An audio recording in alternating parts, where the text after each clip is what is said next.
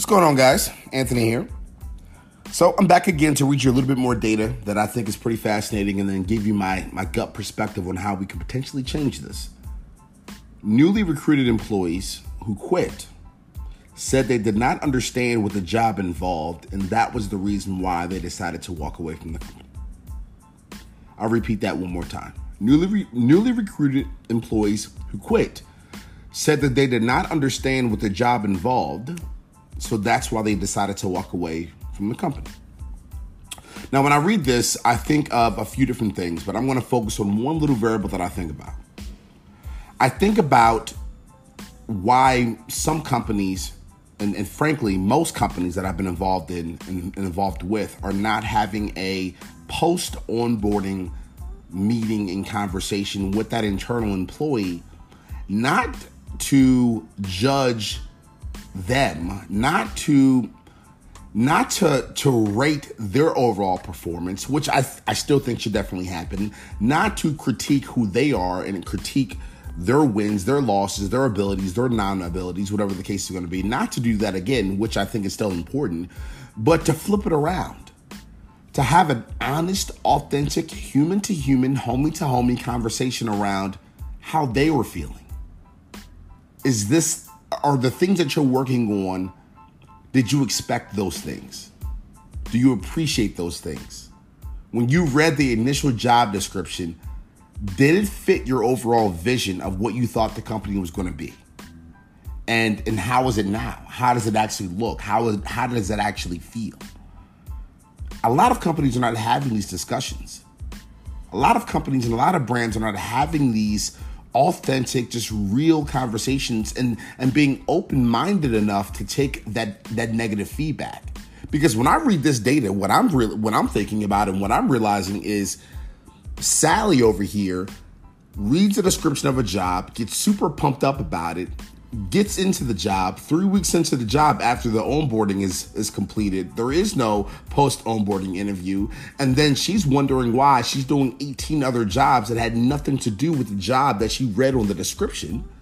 And now she's upset because either she's bored either she's in over her head either it's not correlated to her overall bigger vision and plan for her success overall in life and that's a whole nother conversation that I've talked about a lot of times, which I guess I'll touch on very briefly here. Like, if, I, if I'm hiring someone, and I do this all the time, if I'm hiring somebody, I, I, I want to know what you want to do in five years.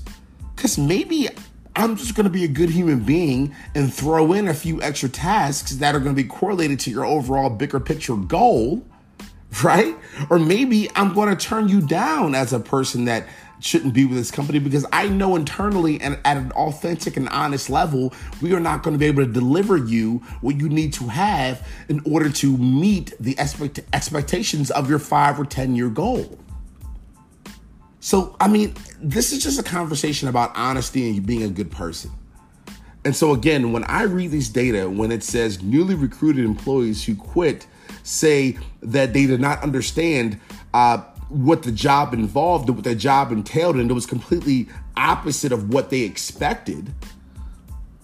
When I read this, eh, that's what I think about. Like, it just doesn't make too much sense to me that you wouldn't have a conversation with Sally. You wouldn't have a conversation with David. You wouldn't have a conversation with Andrew outlining what, not even what, how they are feeling about the position is there anything that as a company we may be able to add to their role, subtract from their role, adjust, make a tweak, change a bit to make it a little bit more comfortable and a little bit more productive and effective for them? And then the big question is is it what you expected? Everyone has an expectation when they go into a situation. Everyone expects a certain thing when they're going into whether it's a relationship, whether it's a ball game, whether it's you know uh, getting clothes, whether it's the job. Like we all expect something when we're going into something because oftentimes the brain fears things that are unexpected. So we try to prepare ourselves as much as possible. That's why job descriptions are out there. They're not just out there to explain uh, what the job's going to entail for the company and making sure that the company finds someone that can fit those variables. It also is for me as a potential employee so that I can let you know if I'm going to be able to perform these roles and if I'm going to feel comfortable comfortable doing so.